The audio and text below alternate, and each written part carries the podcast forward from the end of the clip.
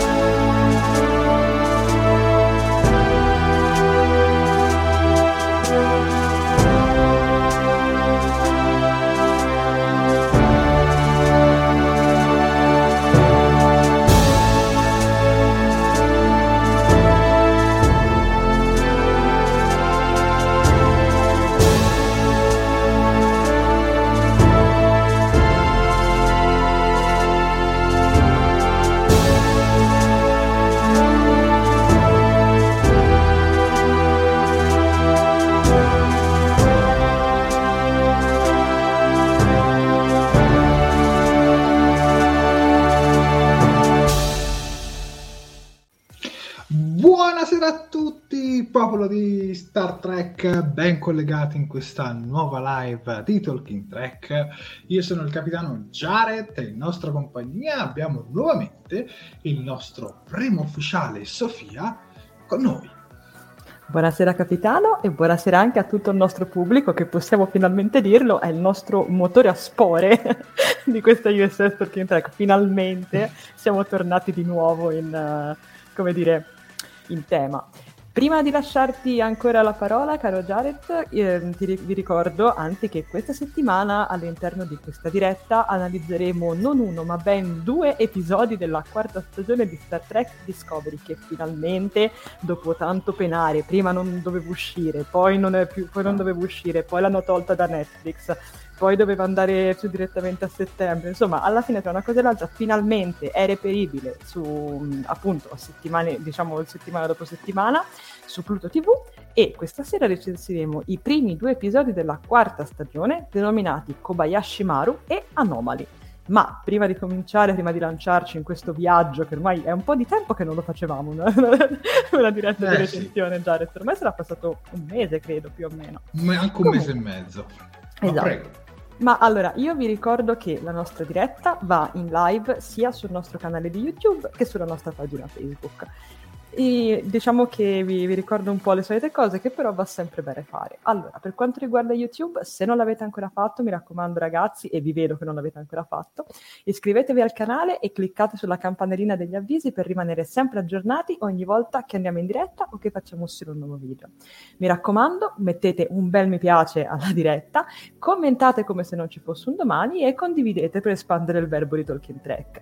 Inoltre, all'inter- all'interno appunto di YouTube, se attivata questa funzione della super chat tramite cui ci potete fare delle donazioni. Ovviamente un, il vostro commento con la donazione verrà trasmesso più colorato e più bello e noi vi ringrazieremo in diretta, come è già successo anche altre volte e approfitto per ringraziare ancora tutti coloro che ci fanno delle donazioni. E inoltre vi ricordo che la diretta è reperibile e seguibile anche sulla pagina Facebook e anche in quel caso se non l'avete ancora fatto mi raccomando un bel mi piace alla pagina, un bel mi piace alla diretta oppure una love reaction, quello che volete, tanti bei commenti e tante belle condivisioni perché come sempre più siamo e più ci divertiamo. Bene caro Jared, ti lascio già la parola perché penso di aver detto tutto, spero di aver detto tutto correttamente, quindi prego prima di salutare i nostri spettatori, ovviamente dobbiamo fare una doverosa precisazione. Rispetto alle nostre scorse dirette dove facevamo una completa analisi è un completo dibattito su scena per scena, frame per frame, sequenza per sequenza, questa sera saremo un po' più alleggeriti in primis perché gli episodi sono due e non vogliamo farvi stare tipo quattro ore collegati con noi e in seconda perché obiettivamente c'era impossibile preparare tutte le immagini non riuscendo comunque a vederlo parecchie ore prima e con la possibilità di poter rivedere l'episodio quindi essendo una trasmissione quasi in chiaro no? perché alla fine Pluto TV facciamo una piccola Pluto TV è sostanzialmente eh, una sorta di replay, cioè è uno streaming, ma è come se fosse uno streaming di una TV. Esatto. Insomma, una TV in streaming sostanzialmente. Esatto, esatto. ci sono tanti quindi... canali, ognuno dedicato a qualcosa, ce n'è appunto c'è il canale di Sci-Fi TV che è il numero 51 che appunto trasmette tutti i venerdì, come abbiamo detto, gli episodi di Star Trek Discovery. Cominciamo con, con gli spoiler, direi. Dai, mostriamo un po' qualche immagine. Ovvia. Oh, allora, questa prima scena, questa prima scena che secondo me ha fatto diciamo ha fatto parlare molto di sé ha fatto molto parlare di sé perché questa scena mettiamola così una sorta di primo contatto con questi alieni alieni sì diciamo che il design degli alieni può essere anche interessante questo, ma il fatto che volano è stato un qualcosa che mi ha fatto un po' storcere il naso, anzi un po' tanto storcere il naso, perché secondo me la sequenza iniziale era molto bella, anche con il fuggi fuggi e spari spari, no, no, era veramente molto interessante, poi è stato anche carino anche poi tutto il malinteso che c'è stato dietro, però questi alieni, come dice Davide Piscillo, un, po' farfalloni, mm, non mi hanno pienamente convinto. Mm. Non so voi nella chat, ma, ma io sono rimasto un po' me. Mm. Ma allora, sai che cosa? Secondo me è carino l'inizio perché comunque alla fine è una scena spiritosa, cioè alla fine tutto quello, no, che cioè, tutto l'inseguimento parte perché appunto mh, fraintendono il fatto che Grudge sia un gatto, la, capi- capiscono, ah, tenete prigioniero la regina? E quindi appunto parte tutto l'inseguimento, quindi secondo me a livello diciamo umoristico ci può stare, cioè ricorda comunque magari anche questi parietti che potevano esserci anche nella serie classica, insomma, sì, che comunque non sono estremamente strani da Star Trek. L'unica cosa che a me non è piaciuta di, questa, di, di tutta questa sequenza è proprio l'aspetto degli alieni. Non mi piace per niente. Mm, sono, cioè, io li ritengo veramente orribili. Cioè, poi, poverini, mm, magari sono fantastici, magari hanno una razza bellissima alle spalle, però non... no. Quindi purtroppo questa prima scena non mi ha convinto, cioè non, non mi hanno convinto loro, poveretti, non, non tanto la scena in sé. Comunque molti fra i commenti, guarda già li leggo, uh-huh. come Diego Il Cisco, ma anche Davide Caldarelli, che ricorda molto l'inizio di Into Darkness e di... Insomma, l'inizio dei film Kelvin. Ed effettivamente, ragazzi, un pochino sì, dai, un pochino sì. No, ma è bellina, cioè la sequenza in sé per intera è bellina, ma questi alieni che volano un po' strani, che, che, che sparano un po', volano un po' ubriachi, come si dice in Toscana, cioè, che, che, sparano quello... Cioè, non, non mi è piaciuta perché c'ha ovviamente un tocco troppo fantasy poi è vero, se vai a vedere Star Trek ci sono numerosi episodi con elementi fantasy, come dal cristallo di Pike alla mano di Apollo che, che, che, tiene, che tiene bloccata l'Enterprise. Quindi se ci vai a vedere ci sono, però possiamo dire che insomma questa scena qua secondo me è stata un po' troppo esagerata, mm. almeno a me non mi ha, non mi ha particolarmente convinto oh, quando c'è da parlare bene si parla bene, quando certo. c'è da parlare male si parla male. Almeno poi rispettiamo assolutamente l'opinione di tutti. Leggevo fra i commenti de- della Svizzera. Ecco, eh, qualcuno chiedeva in che lingua fosse distribuita in Svizzera, visto che comunque in Svizzera si parla tante lingue, si parla il francese, si parla il tedesco, si parla l'italiano, dipende un po' dai cantoni. Mm. A me due amici mi hanno detto che eh, l'hanno trovata in tedesco, se mm. qualcuno è collegato dalla Svizzera può confermare, non può confermare, magari cambia da cantone a cantone, però mi hanno detto che, è in tedesco la puntata purtroppo. Comunque, ad ogni modo, questi alieni, tu Sofia? Ma eh, te l'ho detto, cioè, mm, esteticamente non mi piacciono per nulla, cioè, sono, li trovo proprio brutti, poveretti. E poi sì, cioè, sono d'accordo con te, alla fine mh, mm, sì, ripetiamo, cioè, come hai detto giustamente te, il, fant- il fantasy esiste in, in, Star Trek, c'è sempre un po' stato, però insomma, non lo so. Cioè, il, ecco, il problema principale di questi alieni è che sembrano veramente posticci, ed è una cosa orribile, mm. cioè è una cosa che non, era da un po' che non mi succedeva in Star Trek Discovery, tant'è che voi sapete che io sono follemente innamorata no? Della, dei colori di, di Discovery. Questa scena cioè, mi ha lasciato stuccata perché cioè, mh, mh, mm, cos'è questo blu finto? Cioè, nel senso, non, non mi è piaciuto per niente. Cioè, purtroppo non mi è piaciuta e mi dispiace molto. Antonio Morano, che è collegato alla Svizzera, ci dice, ci conferma, a parte gli alieni, un po' imbarazzante anche per lui, che da Zurigo gli episodi sono in tedesco su Pluto. Ecco forse perché manca Assunta. comunque penso che chi vive in Svizzera comunque qualche lingua l'avrà dovuta imparare. Però non deve essere piacevole comunque vedere l'episodio. Allora, partiamo da un presupposto che comunque io Star Trek Discovery doppiato in italiano l'ho sempre apprezzato e l'ho apprezzato anche stasera. Quindi almeno per me non è stato un gran problema il fatto che la puntata venisse soltanto rilasciata in italiano. Chiaro è che quando veniva rilasciata su Netflix mi facevo la doppia visione mm. in inglese e in italiano, così valutavo anche il discorso dell'adattamento e del doppiaggio. Questo stasera non lo posso fare.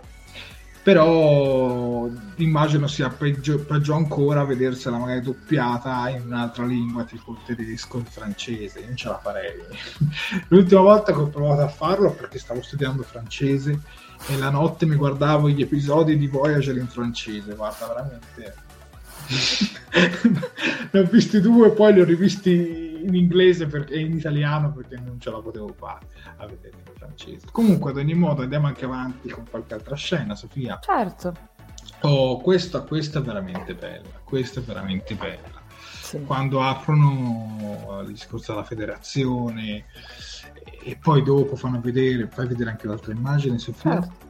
Ecco, fanno vedere il, il molo, come l'hanno chiamato? Non Archer Space Duke. No, il, il, molo spaziale Archer, molto semplicemente. Il molo spaziale Archer. Esatto. Perché me lo ero annotato, sì.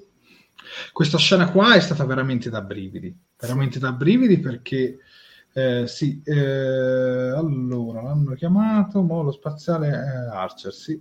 Ad ogni modo, questa scena qui è stata veramente da brividi perché quando hanno messo il tema di Enterprise sotto, comunque la musica che si sente anche in Enterprise, lì veramente la pelle d'oca, la pelle d'oca, veramente, veramente emozionante.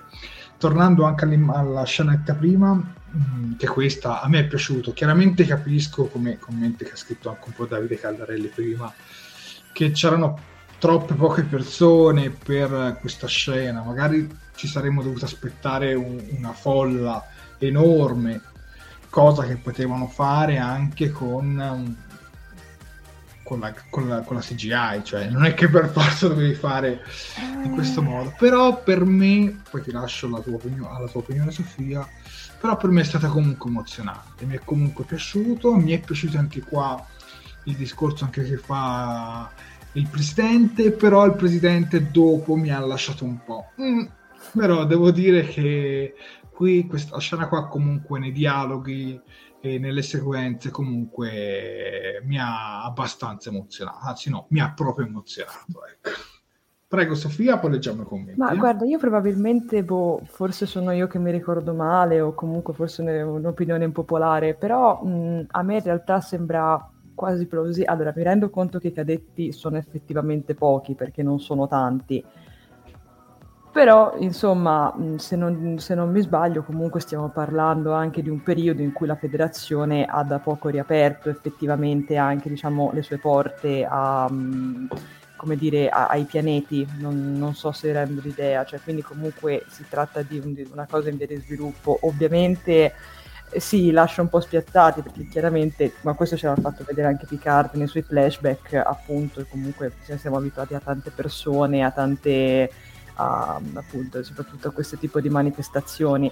Per cui non so, non so se sia stata una cosa voluta, diciamo, dal, dal discorso Covid, dal discorso pandemia, oppure mh, non lo so, mh, oppure sia stata una cosa semplicemente dovuta al fatto che c'erano poche comparse e non sapevano come compensare. Però ti dico, a me sinceramente è piaciuta e anche la presidente, ti dirò la verità, ho avuto dei sentimenti un po' contrastanti per lei Mm. Però non mi è dispiaciuta, cioè tutto sommato, tutto sommato, soprattutto come poi vedremo dopo, il rapporto che si crea con, con Michael l'ho mm. trovato interessante. Mm-hmm.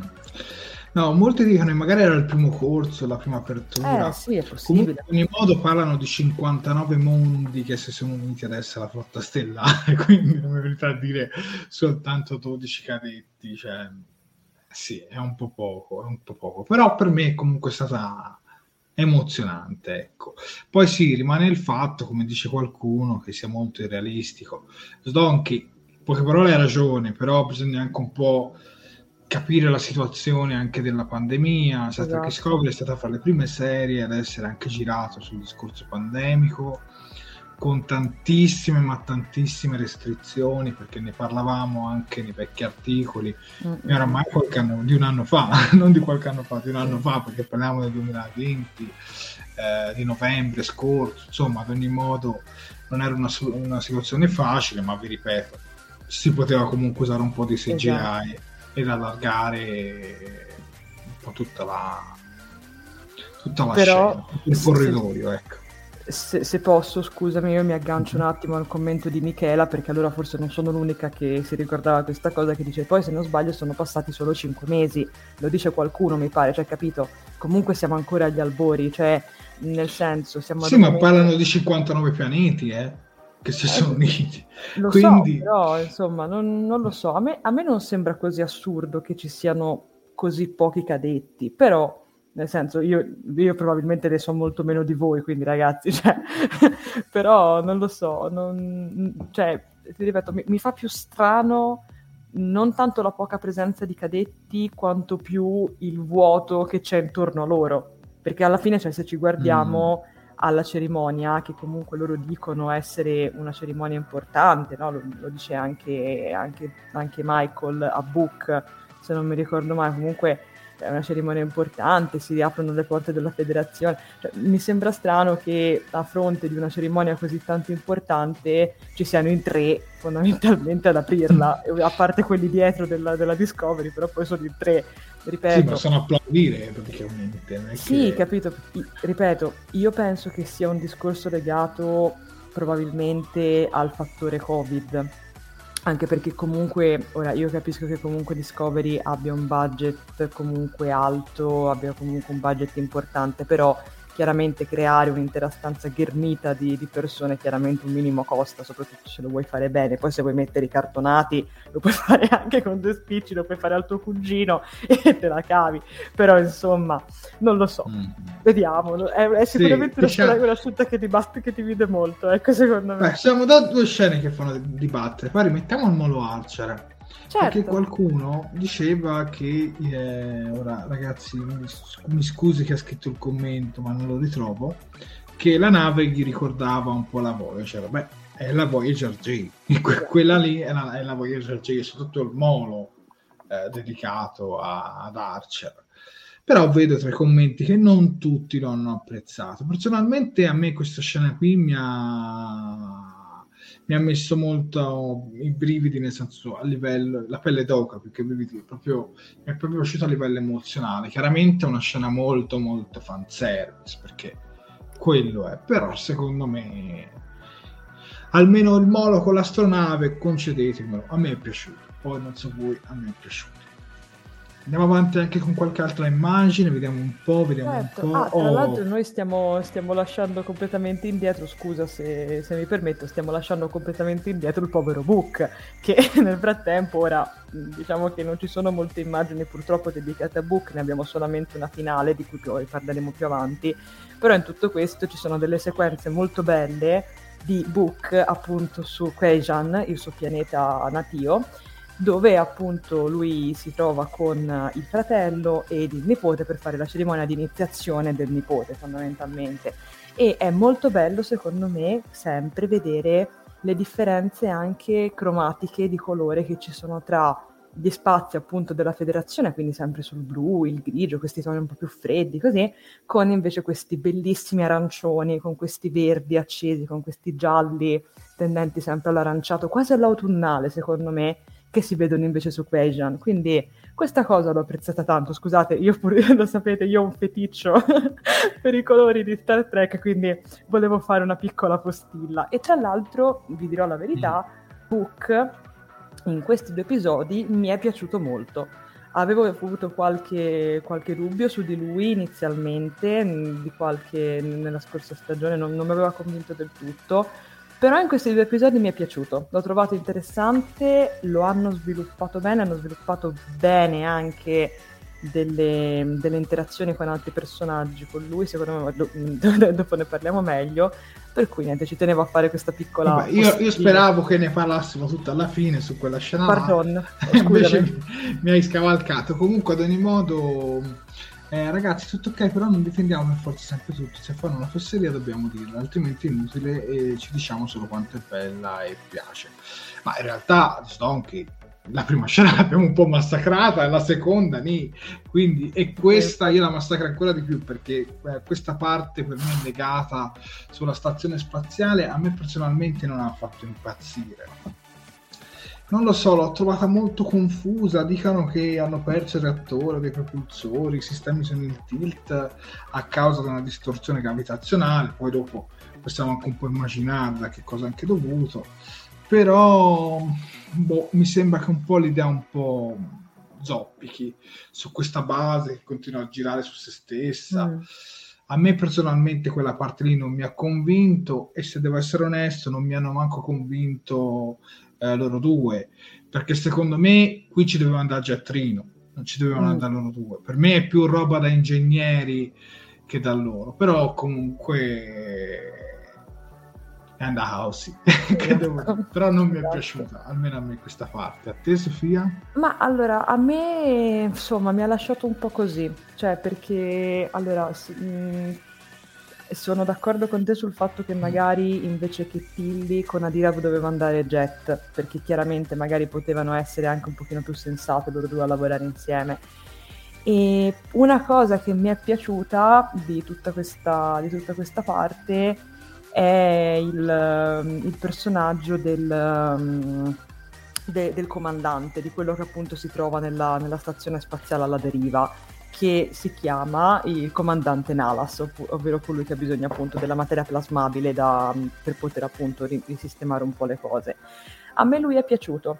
Mm, ragiona molto d'impulso, si lascia prendere molto da, dalla paura, da, insomma anche da sentimenti molto forti e però a me questa cosa è piaciuta, perché effettivamente cioè, rispecchia un po', poverino, il modo in cui tutti quanti, forse o comunque molti ci saremmo comportati davanti ad una situazione del genere. Quindi ti dico, di tutto questo, di tutto questo frangente, a me lui è piaciuto, cioè ha avuto un suo perché, secondo me, è, è stato interessante. Mm-hmm. Non so se anche tu la pensi così, Jared. Sì, però sì, però a me non, ti ripeto, questa stazione cioè, come detto qualcun altro tra i commenti, mh, si capisce veramente ben poco. è molto, molto, molto confusa. Ma dai, dai, andiamo avanti anche con altre scene, perché poi c'è anche da parlare del secondo episodio. Oh, questo è il confronto che poi c'è stato fra Burnham e la presidente. Tra l'altro, la presidente è la stessa attrice, per chi non lo sapesse, che interpretava la moglie di John Smith in The Man in the Castle, l'uomo sul castello alto. E devo dire che è una brava attrice, veramente una, un'attrice notevole. E l'attrice in sé mi è piaciuta molto, devo dire che comunque secondo me eh, ti tirava quelle frecciate, però nascondeva un po' il, la, la, mano che lanciava al sasso, ecco. Però devo dire che come personaggio in sé, a me, nonostante l'attrice comunque l'abbia ripetuto reputata brava e comunque questo ruolo un po' da, da, da str verso Burnham comunque ci sta però a me ragazzi mm, mi dà troppo le vibrazioni alla Kevin. I personaggi che comunque stanno bene in quel ruolo e tutto, però mi fanno di un'antipatia pazzesca. Mm proprio quella, quella, sensazione alla K-Win che qua non so chi, eh, per chi guardava di Space Nine quando vedevi K-Win facevi oh! quella sensazione di oh no è tornata K-Win io provavo le stesse identiche sensazioni in questa scena qua con eh, il presidente però la scena in sé è comunque interessante perché eh, sto leggendo adesso gli appunti parla di un neuromotore di nuove tecnologie per il motore a spore da testare a bordo della Voyager J e sostanzialmente Burnham non è stata presa diciamo in questa lista di possibili candidati la scienza è comunque molto molto bella mm. e, e devo dire che lo scambio pure e, e in realtà a me Burnham in questo episodio ma posso dire già anticiparlo già anche nel prossimo mi è piaciuta molto come capitano molto molto chircheggiante. Nel senso che va molto molto di, di diretta molto molto diretta e, e, soprattutto lei come avevo letto qualche settimana fa sul nostro gruppo di Discovery è come se fosse come se fosse in realtà lo è è un capitano del XXIII secolo proiettata nel futuro. Infatti quando lei lascia la nave con l'allarme rosso per buttarsi subito nella mischia, è Kirk, ragazzi, mm. è Kirk, cioè parliamoci onestamente, mi ha dato molto queste vibrazioni alla, alla Kirk Burnham, almeno in questo episodio, e quindi mi è piaciuta veramente molto. Tu Sofia su questo scambio, su Burnham, sulla Presidente, qua leggiamo mm, tutte Guarda, sono, sono, d'accordo con te perché anche a me Michael è piaciuta molto in questo episodio, l'ho trovata molto interessante e soprattutto ho trovato interessante anche lo scambio che loro hanno sul discorso della Kobayashi Maru. Mm, perché la cosa, la cosa interessante secondo me è questa, almeno correggetemi frainteso, che in un certo senso la Presidente sa che cos'è la Kobayashi Maru, però ne ha sentito solo parlare, cioè lo sa diciamo per sentito dire perché comunque appunto la, il padre l'ha informata, insomma ne ha raccontato che cos'è, quindi l'ha vissuto un po' come un, una favola, un racconto, mentre invece Michael sembrerebbe che l'abbia proprio, insomma, come dire, conosce, anzi si può dire che Mm, cioè, è, è, molto legato, cioè, insomma, conosce bene il discorso della Kobayashi Maru, quindi è molto interessante anche il, il, lo scambio che hanno loro due su questa cosa, e quindi anche sul discorso del accettare l'errore, perché giustamente mm. Michael dice, cioè alla fine la, lo, lo, lo scopo della Kobayashi Maru è quello di farti capire che non sei, che non sei immortale, ed è una cosa molto importante da capire quando sei capitano. E quindi vi dirò la verità, a me è piaciuto molto. Mm, qualcuno nei commenti ha chiesto se que- chi avesse ragione secondo noi tra loro due in questa scena. E io non, non, sinceramente non saprei a io chi, a chi dare. Ve lo dico subito, per me è Borna. Ah, e... Guarda, se devo seguire il cuore, sì, anch'io ti, ti dico che secondo no, me. No, no, ma io, io non, io, io non da cuore, anche io avrei agito allo stesso modo. Mm. Cioè, se fossi stato nei tuoi panni, poi tra l'altro, con tutto rispetto, mm-hmm. ma è come se io dovessi. Se io sono capitano di una nave, prima mi ringrazi per quello che ho fatto e poi mi stai lì a. come, cioè, come, allora, come lavorare davanti al tuo capo che ti fissa. cioè, no, no. Se mi hai assunto e sai che so fare il lavoro, non mi vieni lì ad osservare, cioè, per me proprio, guarda, a me, a me sinceramente la presidente già da quell'atteggiamento mm, non mi è garbata molto. Poi, signori, voi siete liberi di, di, non farvi, di essere dalla parte del presidente e non dalla parte di Burma. Infatti vedo Stonky che è dalla parte di, del presidente. Eh, comunque dice mm, Davide Caldarelli ci chiede chi andrà sulla Voyager? Spariamo su Saru? Nel senso su questa cosa ma in realtà ci avevo pensato anch'io, Davide. Però poi, visto i risvolti dell'episodio successivo, secondo me non lo so. Magari anche l'ammiraglio Vance, non lo so. Secondo mm. me è troppo presto in questo momento per, uh, per ipotizzarlo. Però Saru effettivamente potrebbe essere anche un candidato, perché da qui alla fine ha voglia di episodi. Dovrebbero esserne 11 se non ricordo male in questa quarta stagione. E ne abbiamo già visti due. Ma Burnham è assolutamente Kirk Yanika, ci dice Riccardo Frasca. E la Kobayashi Maru incide su Burnham e lei dice che ti lascia la voglia di ritentare. Eh, poi Daniele Amore, in sostanza aveva ragione la Presidente, ma tutte o quasi avremmo fatto come Burnham. E anche questa è una, una verità. Eh, a me ha fatto morire la faccia di Michael Burnham quando la Presidente ha detto ci vediamo a bordo. Sì, sì, ha, ha avuto quel tic, quel tic che, che lì è stato spettacolare. Concordo, no, che concordo. Sì, sì. Speriamo che me- spero che metteranno le puntate on demand per chi come me non può vedere le puntate in diretta per intero la sera. Però Rolli, ci spero, ci spero. Per il momento sembrerebbe di no. Mm. E in alcuni paesi hanno lasciato la possibilità di acquistare i singoli episodi. Questo in Inghilterra e in uh, Francia, mi sembra. Uh, dal, dallo stesso account di Amazon Prime Video tu puoi, puoi acquistare i singoli episodi, ovviamente se li vedi in alta definizione senza pubblicità, ma per il momento in Italia non è ancora possibile. Esatto. Comunque andiamo avanti anche su, su qualche altra scena. L'ultima. Oh, arriviamo sull'ultima, poi passiamo all'episodio 2. Allora, questa certo. scena qua è stata veramente devastante. Devastante. E a me è piaciuta, sinceramente a me è piaciuta nella sua... è stata una scena molto molto forte. Mm. E, e, abbiamo anche visto un Bucca per la prima volta fragile, cioè veramente fragile, no? perché lui è un po' questa persona po più, anche un po' troppo sicura di sé. E in questa scena ovviamente fragile, però molto molto molto bella a livello visivo e anche a livello emotivo mm. e sono rimasto sorpreso perché, una volta lo dico io, Burnham non ha pianto. Stava quasi per avere gli occhi lucidi, ma ha resistito.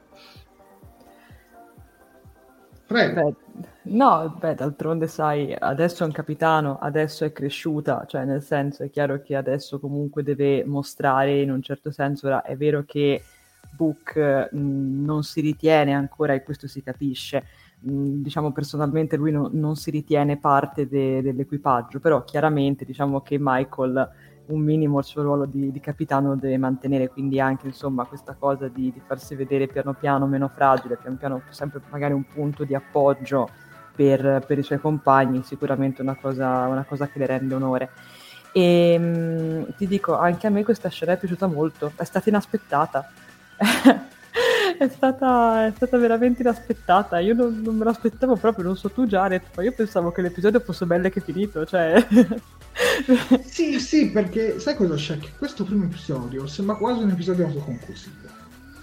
Cioè c'è il tema sì. della, della, della base spaziale, poi sembra che la cosa è finita ed è finito anche l'episodio, sembrerebbe una cosa così. E poi arriva questo che è il cliffhanger che poi apre anche alla minaccia effettiva di questa quarta stagione. Mm-hmm. La cosa interessante è che, almeno per il momento, per la prima volta, dopo tanto tempo, in una serie di Star Trek, il vero, ne- il vero nemico non è una persona fisica, ma è qualcosa legato ad un'anomalia, alla scienza e questa è una cosa allo spazio e questa è una cosa interessante questo io lo riconosco.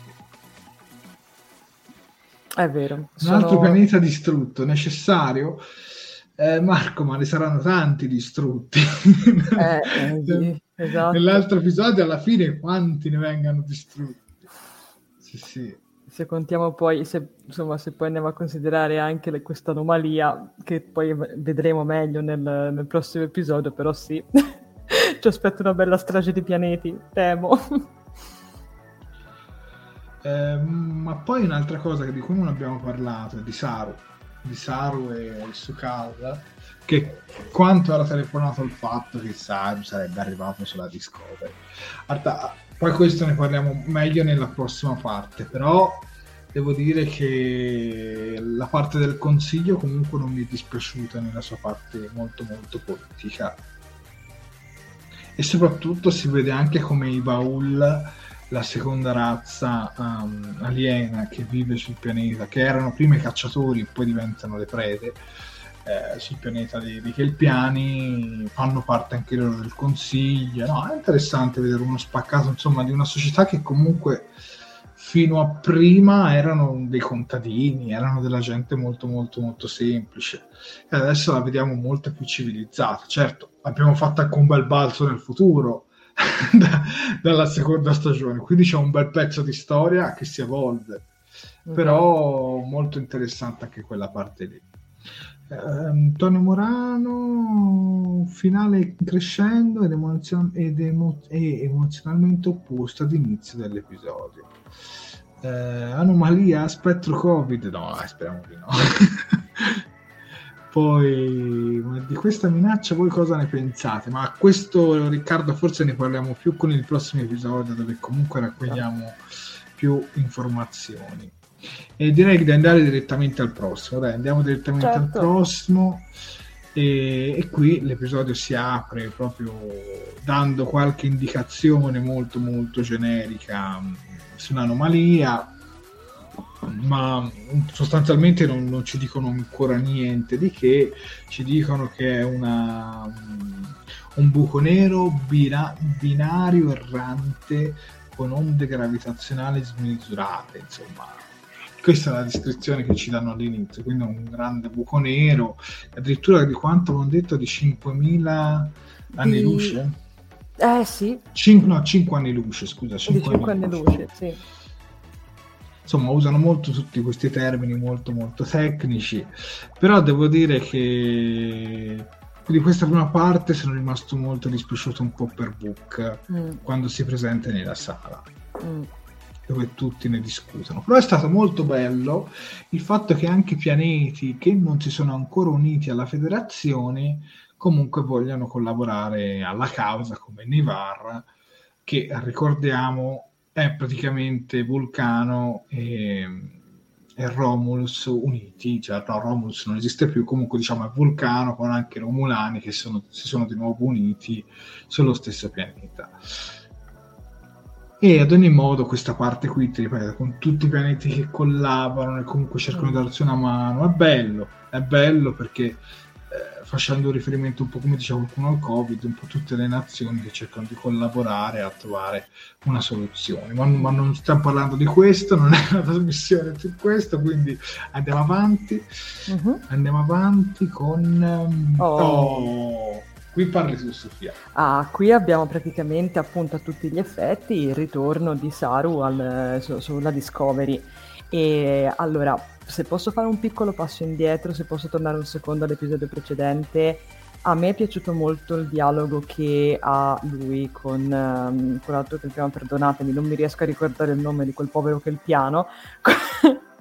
Comunque eh, è molto interessante quel dialogo perché effettivamente si parla no, de, del concetto di casa, del concetto di famiglia in un certo senso e, e, di dove appartiene il tuo cuore. Ed è molto bello perché il tutto finisce con appunto l'altro che gli dice ma cioè, renditi conto che Uh, tu comunque ci hai portato fino a qua, tu sei un membro molto importante del, del consiglio che il piano e quindi il tuo cuore è giusto che appartenga sia a Sukal, scusate, come si chiama? Mi era sfuggito il nome. Sì, non mi veniva il nome prima, perdonate. Eh, appunto, è giusto che il tuo cuore appartenga sia a noi che appunto anche a, alle stelle o comunque alla federazione. Questo l'ho trovato una cosa molto molto bella. Così come ho trovato anche molto molto bello il fatto che Sukar fa tutto un discorso sul accettare qualcosa di diverso, qualcosa che spaventa perché lui effettivamente questo dice, dice, cioè, io mi rendo conto, cioè, tu sei stato per me il padre che non ho mai conosciuto e adesso tu, cioè, sei stato talmente tanto influente, sei stato talmente tanto importante che, impar- che anche gli altri hanno imparato, diciamo, ad accettarmi in un certo senso. Molti continueranno ad avere paura così, quindi appunto qua passiamo invece a Saru che è tornato sulla, sulla Discovery che tra l'altro una cosa molto interessante è che sulla divisa, e qui purtroppo in questa immagine si vede un pochino di, di sbieco, di, di sguiscio, c'ha il simbolo della comunità e servizio, ovvero una spilla, ovvero una spilla che gli è stata data diretta proprio da, dal consiglio che il piano e questa è una cosa che ho trovato sinceramente molto molto bella. E, e, tra l'altro scopriamo anche in un certo senso che Saru è un po' un capitano in congedo, si può dire, perché doveva essere, era stato assegnato ad un'altra nave come capitano, ma lui ha, ha rifiutato in, in, un certo senso, comunque, cioè non è che ha rifiutato, semplicemente ha, ha chiesto un, un, momento di pausa e quindi è passato a fare questa volta il primo ufficiale per, anzi ha fatto richiesta, fa richiesta direttamente a Michael per diventare il primo ufficiale sulla Discovery. E tra l'altro una cosa che ho trovato veramente carinissima è che eh, Michael a un certo punto lo chiama anche eh, signor Saru.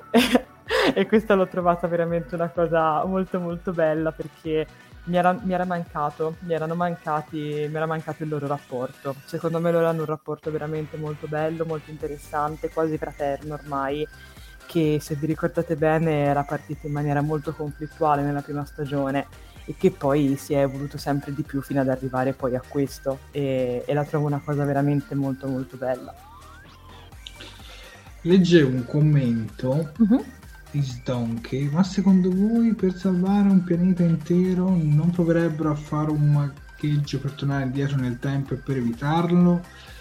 Ehm, come ha risposto anche Assu 900 prima direttiva temporale non interferire con gli eventi, è giusto, ma nella terza stagione di Discovery, nel primissimo episodio, fanno capire che i viaggi nel tempo sono considerati vietati.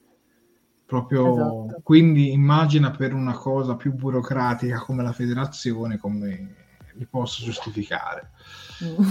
E poi secondo me ad ogni modo ne distruggerà molti altri. Cioè, quello eh, è il problema. Sì diciamo è un'altra sorta di grande fuoco.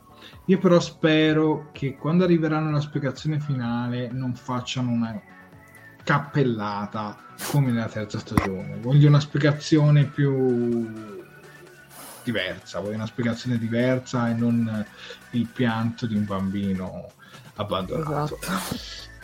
Comunque, di questa parte qua di Saru che si reintegra come primo ufficiale della Discovery, quindi prende il suo ruolo prima di quello di capitano. Mi è piaciuto molto e mi è piaciuto molto anche quella scena con Tilly nei corridoi. Mm. Molto, molto, molto, molto carina quella scena lì. Mi ha fatto veramente una gran, una gran tenerezza. Soprattutto mi dicevo, ma tu sei diventato più alto. No, perché non so che il piano in quanto possano crescere meno, no, ma sono rimasto uguale. Ma la parte lì, quella parte un po' di ingenuità così di Tilly mi è piaciuta veramente molto. Mm. Sì, Tilly è l'ufficiale più breve di tutto l'universo Trek. Infa- ma Riccardo, però sapevamo che era un ufficiale un po' interim, eh? Era sì. messa un po' così. Prego, Sofia. No, dicevo che è molto bello anche il momento in cui proprio Saru, quando sono nel, nel turbo ascensore, le appoggia la mano sulla spalla, cioè perché appunto anche lì Tilly parla un po' no, del fatto di accettare un posto nuovo, di accettare una nuova condizione e in un certo senso secondo me Uh, alla fine, cioè, quello che vuole fare un po' Saru è essere magari io l'ho sempre visto un po' come il fratello maggiore di tutti all'interno della Discovery, o almeno soprattutto anche adesso che appunto si è evoluto, che insomma ha acquistato anche un po' di più sicurezza in se stesso, lo vedo molto bene a ricoprire questo ruolo e mi ha fatto molta molta tenerezza appunto nella scena con Tilly. Il rapporto tra Saro e Michael ha molto potenziale, spero venga valorizzato al massimo, mm. ci dice Antonio. Eh, Stefano Ances, i viaggi, del, i viaggi, nel tempo sono stati vietati dopo la guerra temporale. Poi, eh, da quando Michael è mai stata Alice alle regole? Ora, scusami, stava partendo la cuffia. Ora, vabbè, ora lei è capitano, quindi in qualche modo deve rispettare. Sofia, ti metti un attimo in primo piano per recuperare l'altra cuffia. Certo, intanto io intanto, allora, allora, allora e abbiamo anche Daniele Amore che, tornando un attimo a parlare del discorso del viaggio del tempo, dice: Diciamo che è vietato, si può sempre sbagliare rotte e ti ritrovi a girare intorno ad un sole a caso. Esatto, perché sappiamo che le coincidenze esistono sempre. E, e, e, e mm, Abbiamo già qualche simpatica teoria riguardo alla causa dell'anomalia, infatti Stefano Aggi si dice che l'anomalia in realtà è causata dallo starnuto di un bambino Q. No. Sarebbe molto interessante, devo dire. Sarebbe anche plausibile, ma no, riprego. No. Togliamo fuori i bambini da questa storia, per favore. Almeno in questa stagione. Però, però, dai, però Q lo si vedrà nella prossima azione di Star Trek quindi io escludo esatto. una sua presenza in uh, questa stazione di Discovery. Obiettivamente lui può fare quello che vuole, cioè può mm. andare dove gli pare, nello spazio e nel tempo, però eh, lo escludo insomma che, che, sia presente in questa, in questa stagione di Star Trek Discovery. Andiamo avanti con le scenette, andiamo avanti con le scenette, vediamo oh, un po'. Oh, qui Qui c'è la citazione in riferimento a Star Trek Picard, esatto. quando si riferiscono a, ad Altani Nigosung, esatto. Sung, eh, sulla parte di che avevano creato il golem, dove poi ci hanno messo all'interno diciamo l'essenza, eh, non l'essenza, il, um, non mi viene in mente il termine giusto. Lo Comunque, spirito? Lo spirito, insomma. L'anima anche volendo. L'anima, ecco, mettiamo quello che volete di picarla, no? spostate all'interno. Uh-huh. Però un pochino io rimango un po' ni perché con Picard comunque quello è praticamente una sorta di clone di Picard, cioè, cioè una sorta di clone androide, perché il vero Picard ufficialmente è morto. Esatto. Cioè quello conserva tutti i suoi ricordi, tutto immagazzinato e passa all'altro corpo ma il discorso suo, il discorso di Gray, è che comunque Gray non è che è morto e ci trasferisce la sua coscienza. Gray effettivamente è ancora vivo, cioè è bloccato nell'embrione del, del, del Trill che adesso fa parte di Adira, però effettivamente la sua è, è vivo. Quindi voglio capire come fanno a spostare tutto questo, questa, mm. questa anima all'interno del corpo Mm. cioè, per me è una roba. Poi, vabbè, a parlar- parlando tecnologicamente si saranno molto evoluti rispetto ai tempi di Star Trek Picard. Infatti parlano di roba come tipo 700 anni dopo, mm, non sì, ricordo certo. bene.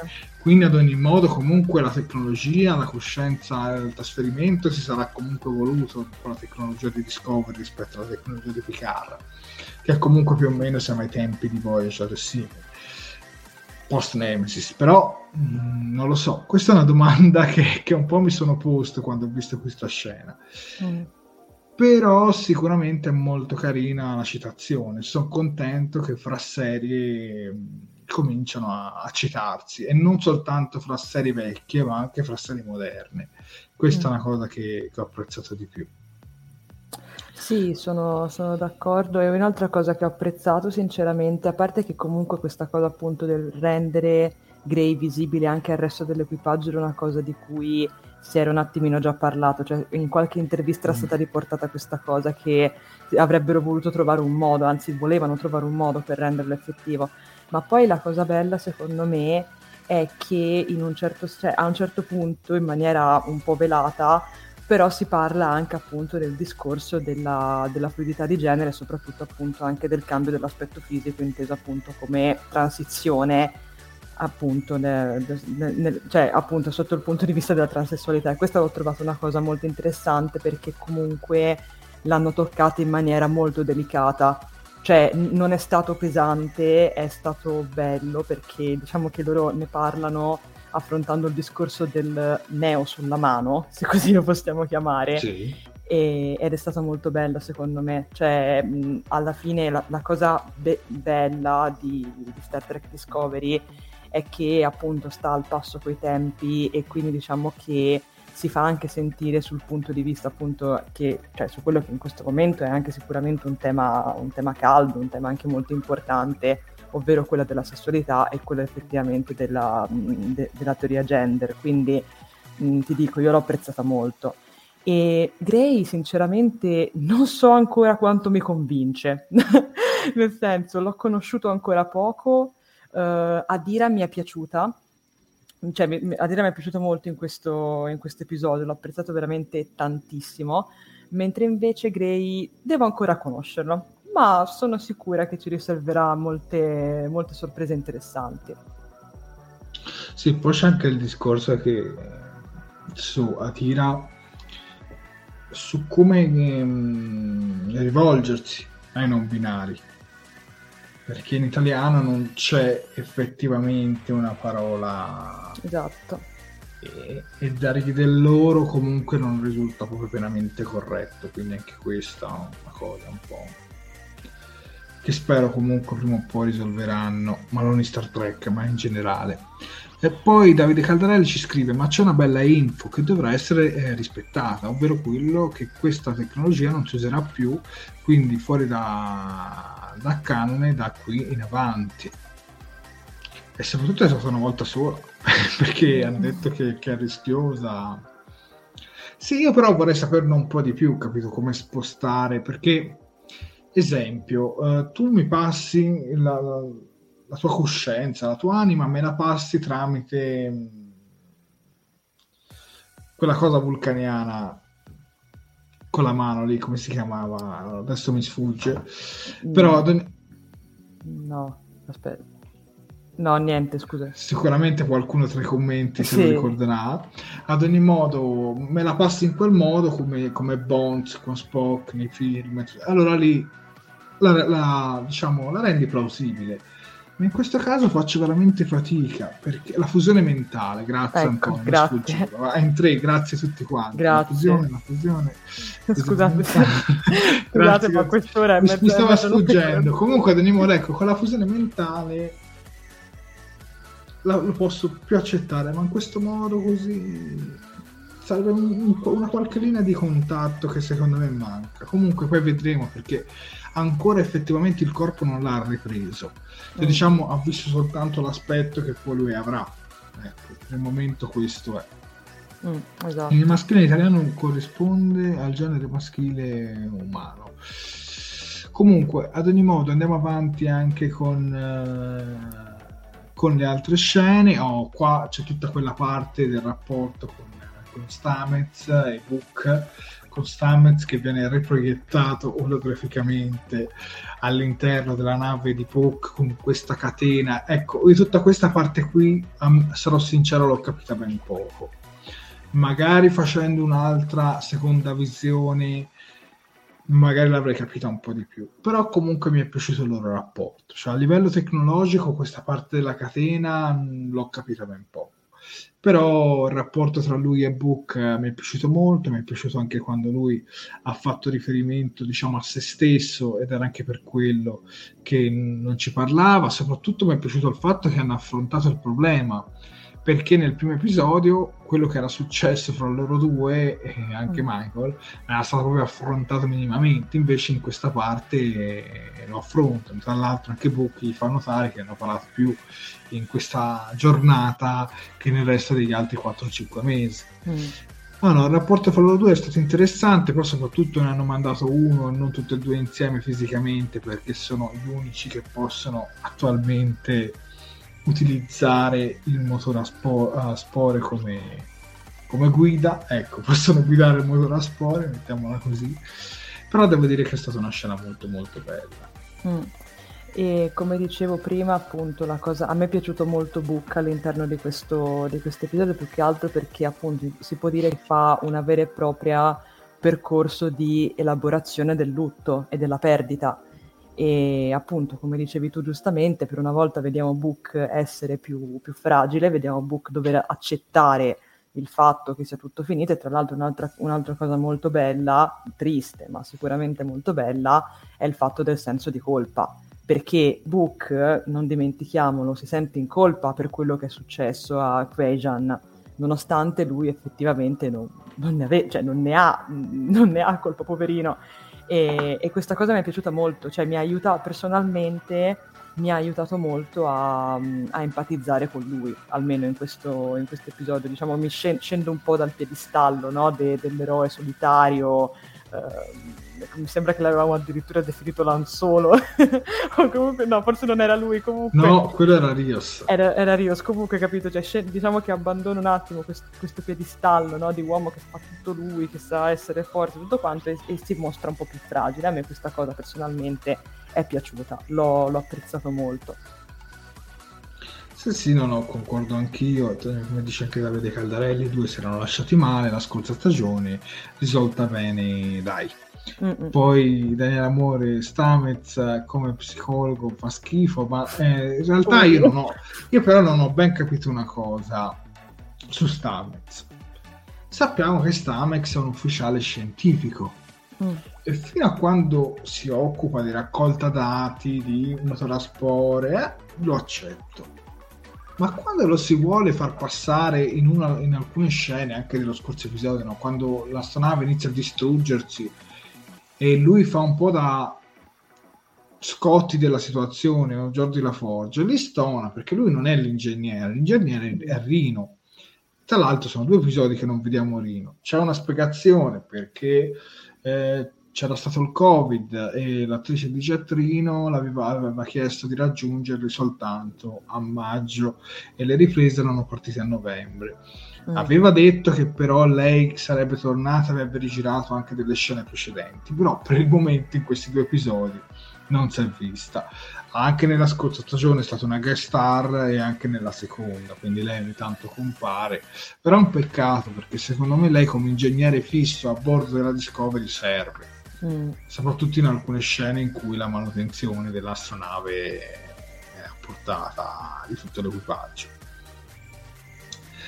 Comunque, ehm, oltre questa scena, andiamo avanti.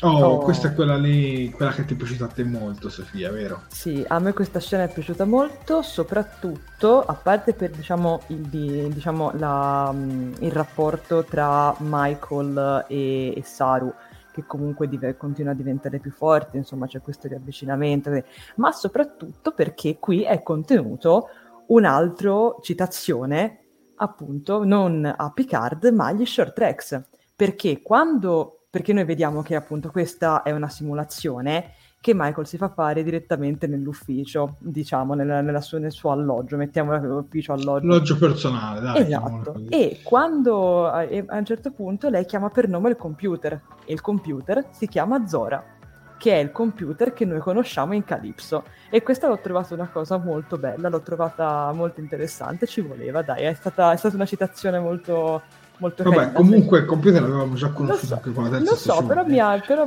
mi, fa sempre piacere rimarcarlo perché mi piace, mi piace molto questo, questo computer. E, e, sì, sicuramente la scena è, è, molto bella ed è anche appunto, come dicevo prima, molto importante appunto anche a livello di, di sviluppo dei, dei rapporti tra, tra loro due. Si vede che insomma c'è questa costante fiducia e poi appunto um, è bello vederli effettivamente come capitano Michael e primo ufficiale Saru, almeno secondo me funzionano veramente molto bene. Sì, sì, ma poi è bella anche le... questa cosa che puoi proiettare il ponte ologrammi anche mm. nella tua stanza personale, no? Sì. devi andare più su un ponte, cioè adesso te lo proietti lì. Sarebbe utile anche qui magari. Comunque sì sì, molto molto bella questa scena. Andiamo avanti, andiamo avanti. Oh, qui, questo è un dietro le quinte, eh, quando c'erano quei, quei, quei, momenti in cui la gravità, insomma, faceva quel giochino e rimanevano bloccati su. E esatto. qui fanno vedere come hanno realizzato le scene con un, con un dietro le quinte. Devo dire che è abbastanza uh, divertente da vedere. E una cosa che però ho notato come la poltrona da capitano della Discovery fosse stata, diciamo, ideata inizialmente, questa cosa riportata comunque tre core, e anche la maggior parte delle immagini di questa sera le abbiamo raccolte a tre core, diciamo comunque, per uh, onestà intellettuale. Ad ogni modo, questa poltrona sembra più ideata per un corpo maschile. Ora da da questa prospettiva non si vede molto, però c'è molto molto spazio fra i due braccioli e ovviamente il fisico di Jason Isaacs e il fisico anche di Christopher, eh, sì, di Christopher Pike, di Anson Mount, che ovviamente è Christopher Pike, è molto diverso da un, da un fisico femminile. E quindi secondo molti la poltrona del capitano deve essere anche un po' ristretta, un po' per diciamo donare alle forme di Burnham, cosa che magari tu non notavi, ma che però loro lo facevano in qualche modo. Ma la cosa non è stata fatta, è sempre la stessa poltrona dalle prime stagioni. Però devo dire molto carina questo, queste dietro le quinte, perché comunque mm. c'è tanto lavoro dietro. Anche nel futuro mancano le cinture di sicurezza. Ma tra l'altro non deve essere neanche tanto bello vedersi tirare su questi tipo esercizio da circo, no? Un po' così.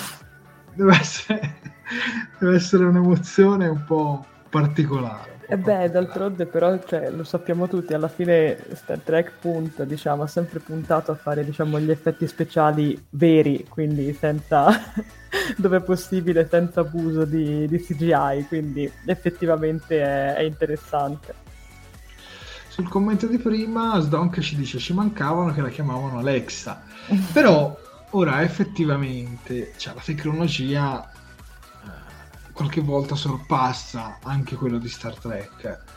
Ora non è che Alexa è una tecnologia senziente, ci mancherebbe, però fa delle cose anche più avanti, anche di, di certi computer eh, visti Star Trek. Quindi è normale che in Discovery si cerca di sviluppare anche cose che superano questo aspetto, ma, ma, è chiaro, poi parliamo di una serie anche ambientata in un futuro più avanti, molto certo. molto più avanti, quindi questa cosa del computer, diciamo, che eh, ha una mente e che ragiona, cioè che ha una mente che diciamo che proprio riesce a fare dei ragionamenti, a me, a me non dispiace affatto. Mm. Comunque, vediamo anche altre scene, vediamo anche altre certo. scene. Oh, e questo è l'effetto surf, com'è che l'hanno chiamato? Eh sì, questo effetto windsurf alla fine cioè, che, che, viene fuori perché appunto uno dei... Uno dei materia scura, sì, sì. lo pratica. E, e, ecco, per esempio, allora abbiamo detto appunto no, che, cioè, allora, ecco, qui appunto eh, Adira e Tilly mi sono piaciute molto insieme e soprattutto mi è piaciuto anche il momento in cui eh, so, sotto pressione a un certo punto Tilly risponde male ad Adira, ma, ma, non lo fa per cattiveria, lo fa perché insomma cioè, siamo tutti messi male, c'è la nave che sta, che sta saltando in aria, insomma cioè, c'è un po' di tensione. Adira, ecco, Adira qui è molto interessante perché effettivamente si comporta come si comporterebbe un qualsiasi ragazzino o ragazzina della sua età che per carità è contentissimo di essere all'interno della Discovery, è contentissimo di ricoprire il suo ruolo anche molto importante, aiuta quando può, anzi dà un grande, un grande, contributo, però chiaramente si spaventa perché quelle lì sono tutte quante, diciamo, situazioni nuove per lei. E insomma per questo, insomma, per, una persona molto giovane può essere spiazzante, cioè alla fine è vero che sappiamo bene che Tilly non è che sia esattamente, come dire, l'ufficiale della sicurezza più spavaldo di tutti o comunque l'ufficiale più spavaldo di tutti, però mh, in un certo senso, come dire, cioè, eh, chiaramente lei queste situazioni già le ha vissute e per cui l'ho, l'ho apprezzata molto questa, questa, cosa così come appunto anche questa spiegazione fatta no, per, per, ologrammi appunto per, per, le onde appunto causate da, da, dall'urto, dagli impatti di questa, di questa anomalia sono, cioè, sono, state rese molto bene a livello, a livello grafico, le apprezzate e alla fine d'altronde Discovery ci ha abituato agli ologrammi, quindi perché no? Perché non, perché non continuare? Mettiamola così. Ah no, ma la scena, questa scena qua, questa scena, tutta questa intera sequenza, devo dire che mi ha convinto di più, mi ha convinto mm. di più del discorso della catena. Diciamo l'ho trovata più, più plausibile, che tu cavalchi l'onda del, delle onde gravitazionali così da, da, non, da non, avere quello, quella roba lì che ti, ti rimani bloccato. Esatto. Sì, questa parte qui è stata molto molto più interessante e quantomeno l'hanno anche un po' argomentata, ecco, mm. mettiamola così.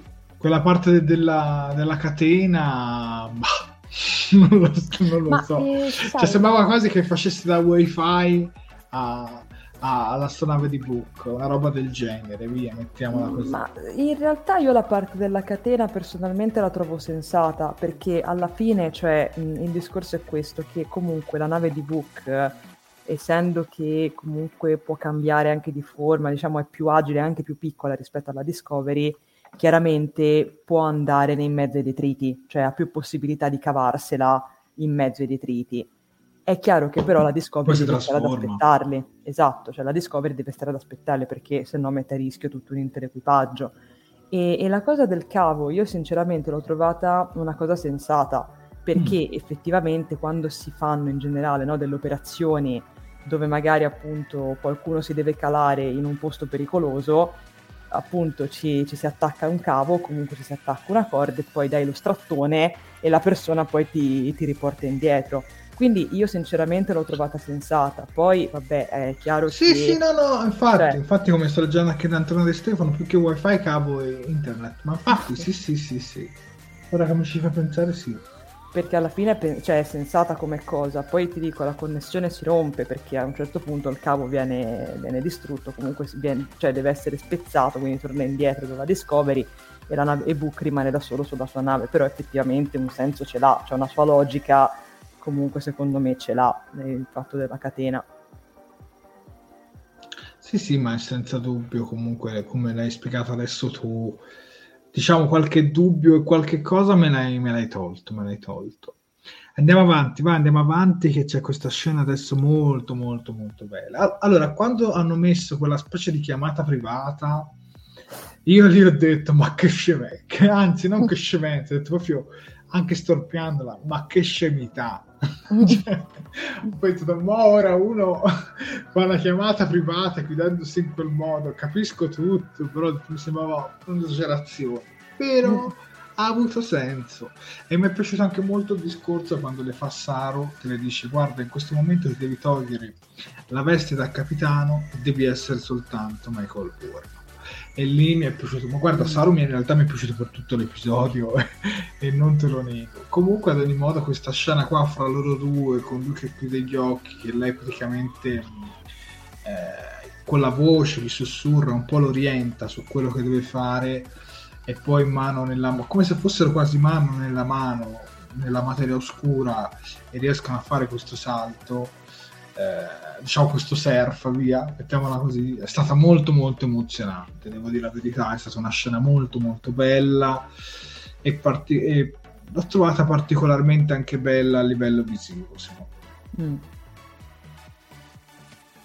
tu che sì. ne pensi? Voi Ma... spettatori cosa ne pensate? Scrivetecelo fra un po' che ti dico, sono, sono d'accordo, sono completamente d'accordo con te perché appunto è sicuramente bello e sicuramente appunto qui in, queste, in, questi primi due episodi si sta giocando molto appunto secondo me sull'evoluzione dei, dei rapporti tra Michael e gli altri personaggi.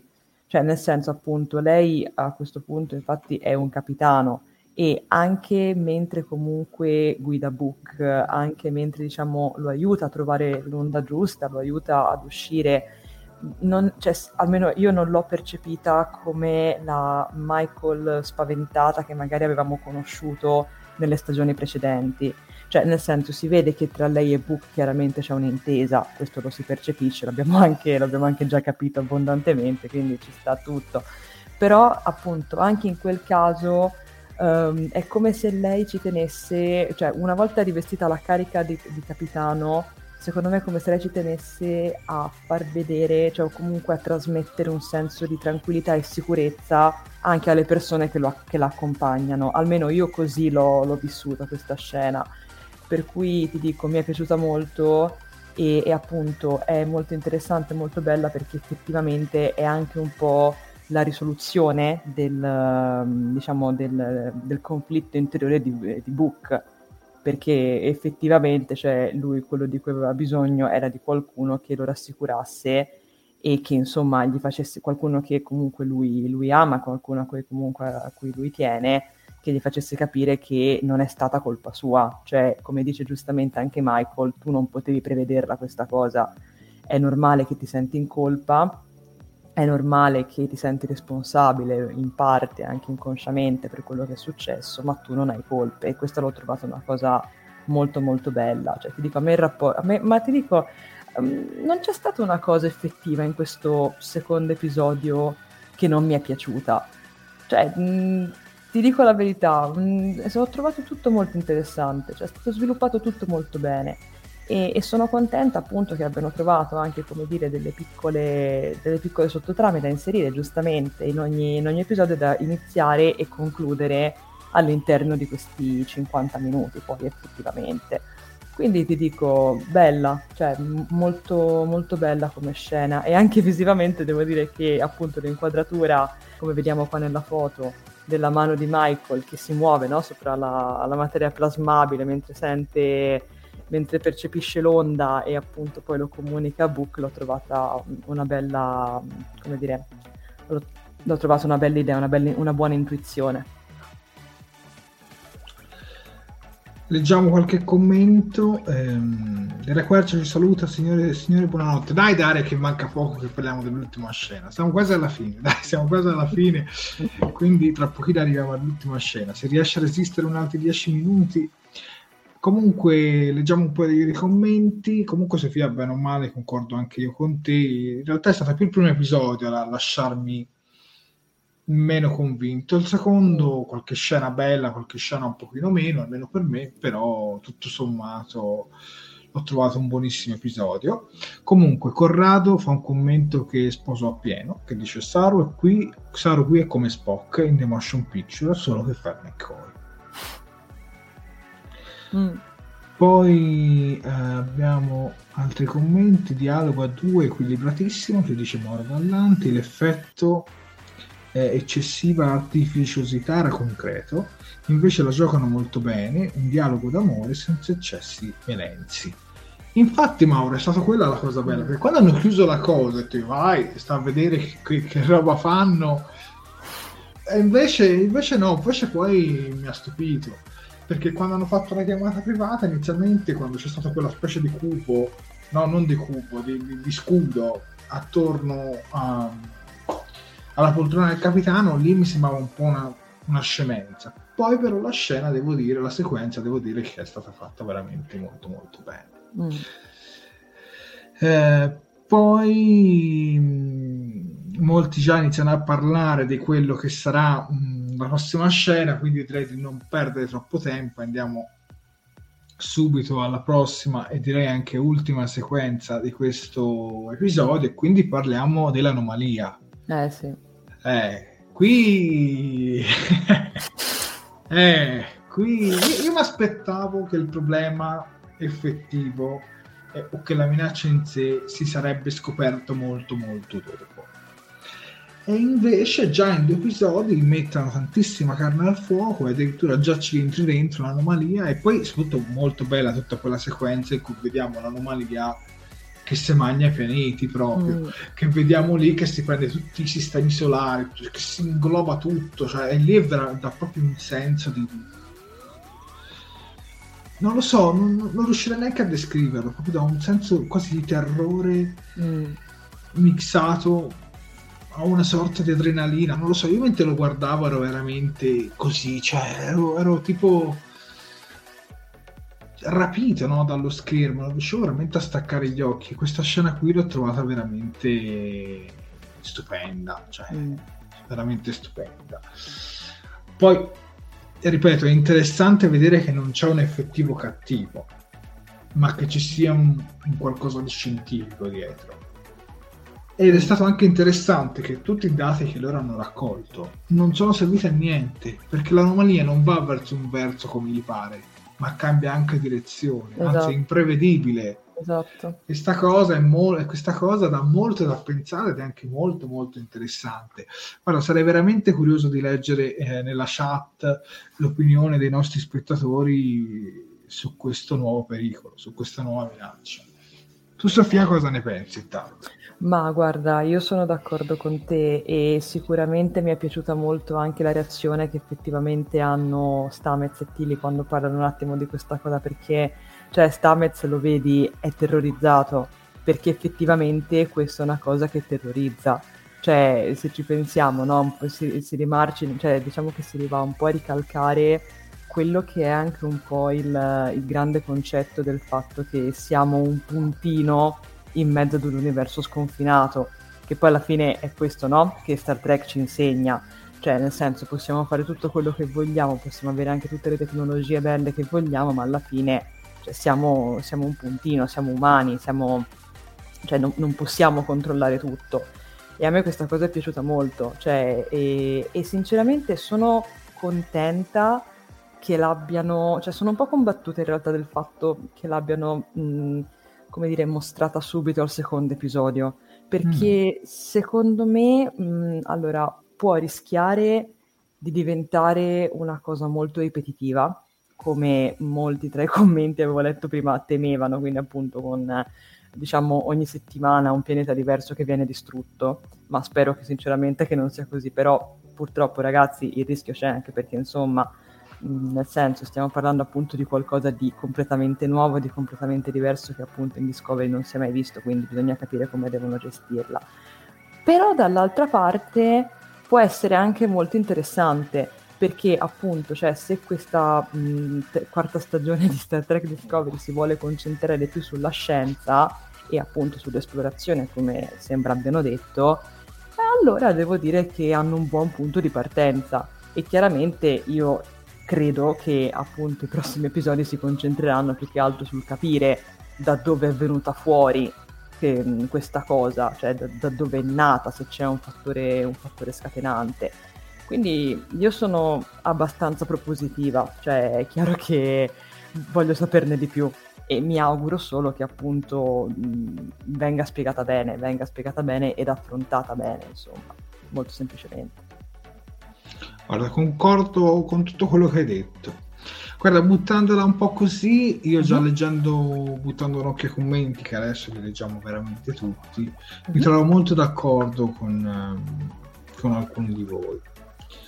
Allora, uh, Daniele Amore ci dice: Sicuro che sia scientifico?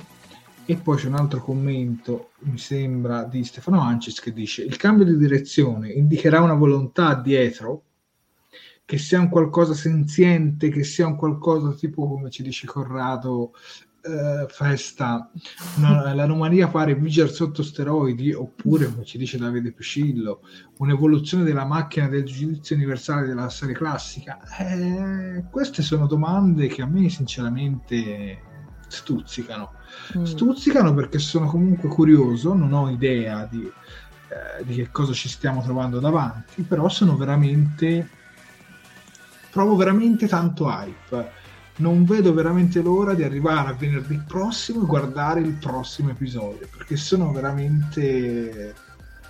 Cioè, sto provando veramente un'adrenalina su questo, su questo secondo episodio che, che non provavo da tanto, se devo essere onesto sarà che eh, la seconda stagione di Lower Decks, come avevamo detto, un po' troppi alti e bassi e mm. pochi episodi buoni, secondo me tutto sommato sufficiente, però eh, con le serie live action comunque le metti, c'è più da parlare, c'è più da discutere, c'è più da ipotizzare e io adoro ipotizzare, farsi tutte queste seghe mentali, cercare di scoprire che cosa si c'è là dietro. Proprio quella, la parte bella di queste dirette è proprio questo, soprattutto il contributo che danno i nostri spettatori nella sezione commenti. Esatto. Perché a volte si tirano fuori delle perle incredibili.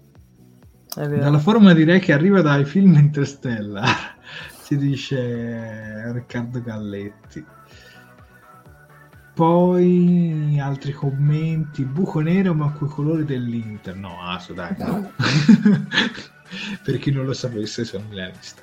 Comunque, questo non c'entra nulla con l'episodio. Ad ogni modo è molto interessante. I coniani cattivi dietro, eh, possono esserci tante cose dietro che, che muovono i fili di questo, di questo buco nero o quel che è, insomma. Quando ho sentito il cambio di direzione dell'anomalia, tra l'altro salutiamo Mauro Marotta che si è collegato con noi, la prima cosa che mi è venuta in mente è che fosse senziente. Sarebbe qualcosa di, di pazzesco, ma un'altra cosa pazzesca è che si è sempre saputo che tutto ciò che va a finire dentro un buco nero non lo vediamo mai più tornare indietro. Mm.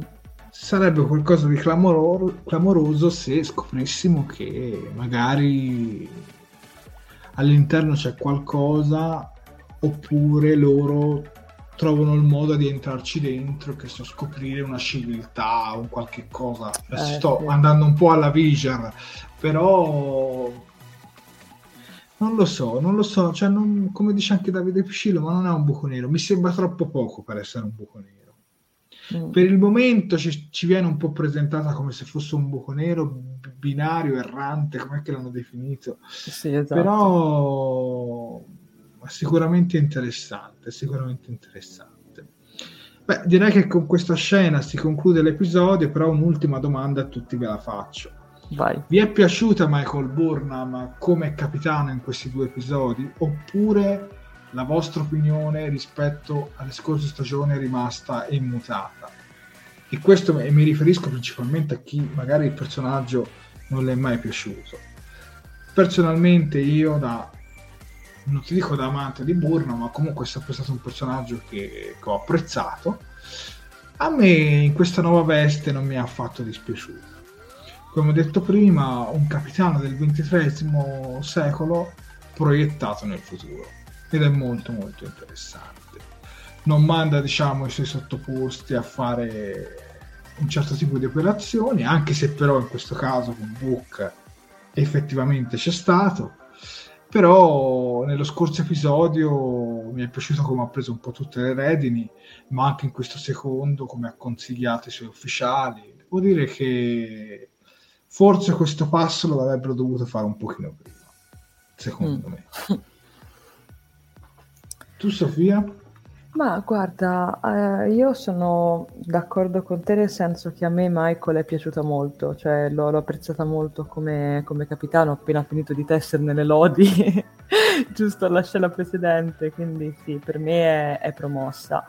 E ti dico, secondo me, mh, mm, bene o male, alla fine mh, mm, un suo percorso l'ha fatto, cioè alla fine, eh, insomma, se, se, ci ricordiamo bene, lei era partita come, diciamo, eh, primo ufficiale anche un po' insubordinato che alla fine poverina senza farlo apposta anzi, in un certo senso sì ha fatto saltare in aria una nave intera ha scatenato una guerra contro i Klingon ha fatto morire il suo capitano è stata pure arrestata quindi insomma direi che da, da essere appunto un po' prendetela con le pinze, si scherza ovviamente, però dall'essere un avanzo di galera a diventare poi effettivamente un, un capitano, insomma, anche che comunque può, può far ben sperare, secondo me è, mm, cioè il passaggio l'ha fatto, la, la crescita l'ha avuta.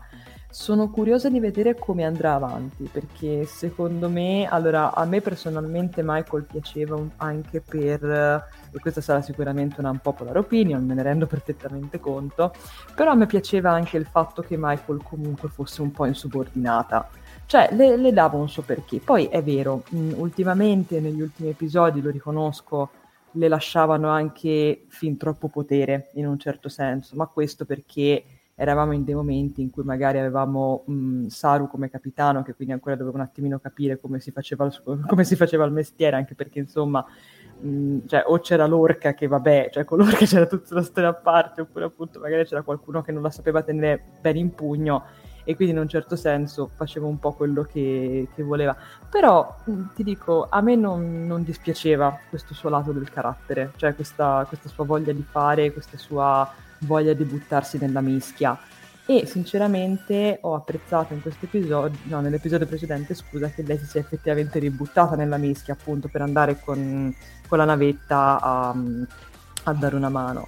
Quindi ti dico, mh, mm, io spero che questa cosa un pochino torni fuori, cioè che comunque rimanga sempre una, una donna d'azione, un capitano d'azione, molto semplicemente non relegato dietro una poltrona o comunque dietro un ufficio. Detto ciò, per me è promossa. per adesso, in questi primi due episodi, come capitano è assolutamente promossa.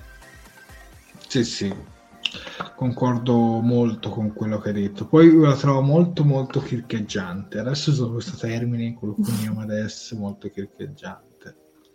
Mi piace, mi piace in questi primi due episodi. Poi può peggiorare o può migliorare. Esatto. Eh, l'opinione, diciamo, eh, può mutare nel corso della stagione. Ma andiamo a leggere l'opinione dei nostri spettatori. E aspetta che la voglio, voglio recuperare i primi Uh-huh. Allora, se non piange più, sì, ci dice Santina Romano. Assu 900, più sicura di sé. Riccardo Frasca, sì, mi è piaciuta, sta crescendo bene. Davide Piscillo, grande capitano, è nata per fare questo. Tra l'altro mi scuso con Mauro Marotta, ma effettivamente era collegato sia dall'inizio su Facebook e YouTube. Scusami Mauro, ho avuto io una svista. Ad ogni modo, secondo lui, dice, secondo me è ancora troppo emotiva, uh, un capitano non può mettere in pericolo tutta la nave a discapito delle poche persone in momenti critici, bisogna saper scegliere quello che hai scritto sostanzialmente è giusto, però nelle varie serie di Star Trek si sono visti capitani più pragmatici e capitani più istintivi. Mm. Eh, da Picard a Kirk, insomma, ne passa, insomma, sono proprio l'opposto. Sono ogni capitano di Star Trek, però una cosa che ci tengo a sottolineare, lascia sempre qualcosa di suo Mm. E io spero che anche Burnham, oltre a essere questo suo chircheggiante, spero ci mostri anche un suo lato suo. Ma questo non lo vediamo dopo due episodi, lo vedremo con l'andare de- de- delle stagioni. Certo. Eh, Marco Olivier- Oliviero resta com'era, non vedo differenze per ora. Poi Antonio De Stefano, a me è piaciuta e come capitano al momento la promuovo. Poi Nadia Cappi, Burnham è cambiata in meglio, di certo, è meno irritante e più tranquilla. È vero, effettivamente un pochino più tranquilla, anche se ha sempre qualche suo scatto un po'. Poi Mauro Vallanti, io amo Michael da sempre e incondizionatamente. Questo inizio è stato equilibrato, maturo, risoluto e dolce nel contempo. E bravo Mauro. Sono d'accordo. Poi, poi Stefano Ancis, a me è piaciuta, ancora molto impulsiva, magari non mi disturba, ma, ma magari molto impulsiva, ma non mi disturba eccessivamente. Nell'amore eh, l'opinione è migliorata, del resto non ci voleva molto, ma considerando Giorgio che era un capitano del XXIII secolo, direi che il giudizio come capitano è sospeso. Poi Luigi Corrias, abbiamo notizie di Strange New World, ma senti Luigi, fino a qualche giorno fa eh, si presumeva che Strange New World uscendo in primavera e Paramount Plus che è stato annunciato in Italia per settembre 2022 eh, abbiamo pensato tutti che oramai quella serie lì l'avremmo vista tutti in ritardo probabilmente a settembre del prossimo anno. Ma siccome come le scale di Harry Potter, le notizie di Star Trek le piace cambiare, magari faranno un'operazione simile come questa quarta stagione, magari la trasmetteranno anch'essa su, su Pluto TV. Lo, ah, scopriremo, lo scopriremo vivendo, lo scopriremo vivendo perché le cose qui cambiano settimana dopo settimana. Flavio Calzignato, Michael è cresciuta come figura. Eh, Antonio De Stefano, a proposito di Klingon, in questo futuro non esistono più. Antonio, c'è un articolo che scrisse eh, Chiara, Chiara Saroglia, la nostra ex collaboratrice, ex Oscura Errante, che eh, scrisse un articolo in merito ai Klingon eh, sul nostro sito Talking Track durante la stagione 3. Ora in questo momento non ce l'ho sotto mano, provo a scrivere sulla barra delle ricerche talkingtrack.it Klingon e magari dovrebbe comparire l'articolo. Comunque qualcosina si vede eh, nel corso delle, anche della terza stagione. Poi eh, allora sarà, salteranno fuori al momento opportuno sono una carta che vorranno usare bene, penso i Klingon, mm-hmm. ci dice Fabio Calzignato. Abbiamo anche un altro commento. Aspetta, aspetta, aspetta, sì. c'è Sdonkey che dice io voglio Sofia come capitano della Discovery. È giusto. E allora poi Sdonkey tu devi venire a fare il primo ufficiale sulla Talking Track, te lo dico, perché se me la sposti io poi lo devo riempire il vuoto. Bella raga, vado a vedere il buco nero. Altrimenti Stefano, se ci leggi ancora, Stefano Ancis, tocca a te perché Stefano Ancis, ricordiamo, il nostro tenente comandante.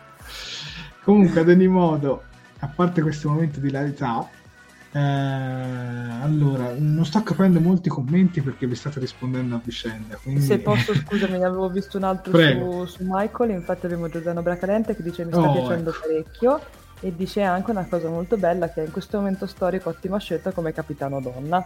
Beh, guarda, sono, sono completamente d'accordo. Penso Poi certo, c'è stata, c'è stata Genui che è stata immensa, certo. però tra l'altro anche Genoa è tornata come capitano in versione olografica nella nuova serie, stavolta animata ma per bambini, che è Star Trek Prodigy, ma anch'essa mm-hmm. non si hanno notizie per il momento. Esatto. Si parlava di 2022 su, su Paramount Plus e su Sky, ma anche questa è una cosa da, che vedremo comunque di, di, parlarne più avanti perché per il momento le notizie in merito non, non sono molte. Ok, gra- eh, okay, eh, ok, Jared, cercherò allora di recuperare l'articolo, ma magari poi te lo mando io, Antonio. Ti mando un messaggino e te lo mando in privato. Eh, dato il protagonismo della Burnham, non mi meraviglierei che fosse la sua. Vabbè, ad ogni modo, siamo a un'ora e cinquanta, direi di andare in chiusura, Sofia, quindi a te gli appunti social, ma non scappate perché dobbiamo dirvi ancora qualcosina. Esatto, allora io come sempre vi ricordo che la nostra diretta va in diretta e poi anche in differita sia sulla nostra pagina Facebook che sul nostro canale di YouTube che sono diciamo i nostri social un po' più grandi. E per quanto riguarda YouTube, mi raccomando, se non l'avete ancora fatto, ragazzi, iscrivetevi al canale, cliccate sulla campanellina degli avvisi per essere sempre aggiornati ogni volta che andiamo in diretta o che facciamo uscire un nuovo video. Mettete un bel mi piace alla diretta e finiamo di commentare, magari mandiamoci la buonanotte e soprattutto rimanete perché appunto non sono finite le comunicazioni. Per quanto riguarda Facebook, discorso molto simile, infatti anche in quel caso ragazzi mi raccomando un bel mi piace alla pagina, un bel mi piace, love reaction, abbraccio reaction, quello che volete reaction alla diretta e um, appunto anche lì tanti commenti, non andate via perché appunto aspettate anche lì. E io vi ricordo che poi abbiamo anche altri canali social, per esempio abbiamo la pagina Instagram, abbiamo il sito internet che viene diciamo perennemente aggiornato con tutte le ultime novità sull'ambito Star Trek che come abbiamo visto in questi giorni sono state tantissime, soprattutto riguardo lo streaming, ma non è finita qui perché da un po' di tempo a questa parte abbiamo anche il canale Patreon Infatti, se ci volete supportare ulteriormente, vi potete appunto abbonare. Sono disponibili due tipi di abbonamento. L'abbonamento primo ufficiale a 2 euro al mese, che vi consente di ricevere un attestato di ringraziamento via email, e l'abbonamento capitano a 5 euro al mese, che vi beneficia dell'attestato più la menzione nei titoli di coda di Talking Track, ovvero il vostro nome comparirà nella sigla finale. Um, io vi ricordo che questa, così come le donazioni della Super Chat, non sono assolutamente una forma di lucro verso Star Trek, ma semplicemente un piccolo contributo verso di noi insomma un modo per farci sapere che apprezzate i contenuti che facciamo. Detto questo, penso e spero di aver detto tutto. Ho perso un po' forse la. mi sono un po' arrugginita dopo quasi un mese di pausa, per cui Jared ti lascio di nuovo la parola. No, no, hai detto perfettamente tutto quello che c'era da dire, Sofia. Io direi che arrivati alle 1.23 di notte lo vogliamo fare un bello applauso alla nostra sala macchine, al nostro motore a spore, al nostro dilitio, al nostro, non lo so, mm, ai nostri capitani, i nostri cadetti, tutti coloro che ci stanno guardando e siete ancora in 50 a quest'ora, quindi veramente un applauso, un applauso a tutti voi.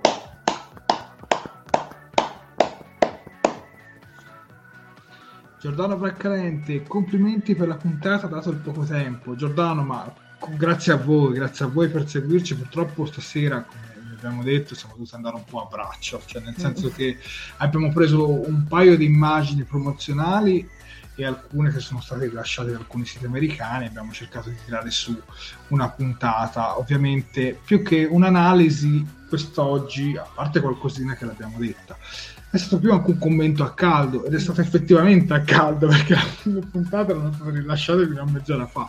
Quindi è stato esatto. veramente a super caldo. Comunque ricordiamo anche che l'appuntamento prossimo è a venerdì, sempre alle 11.30, perché venerdì prossimo su Pluto TV uscirà la terza puntata che si chiamerà Choose to Live. Queste prime due puntate non sono state tradotte in italiano, perché mm. la prima è rimasta Kobayashi Maru e vabbè, quella non è adatta a due ma la seconda, che era Anomaly, si poteva tradurre semplicemente come l'anomalia o anomalia, ma non l'hanno tradotto, l'hanno lasciata in inglese.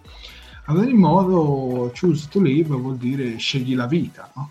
Scegli di vivere, sì. Sì, scegli la vita, scegli... ora mi viene in mente un po' il film, vabbè, comunque, vabbè, comunque ad ogni modo scegli di vivere.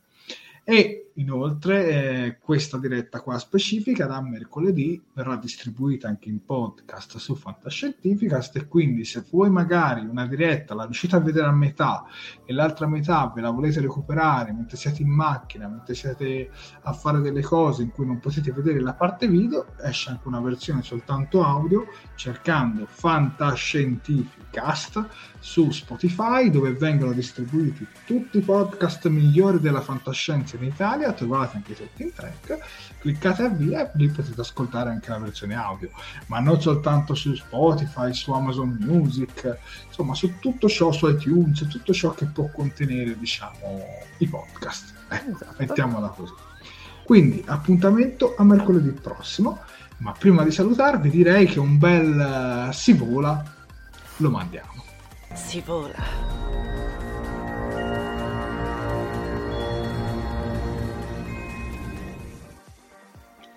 E direi che si vola tutti a dormire. Eh. direi proprio che si vola tutti a dormire. Grazie a tutti e a venerdì prossimo. Buonanotte. Buonanotte. Si vola.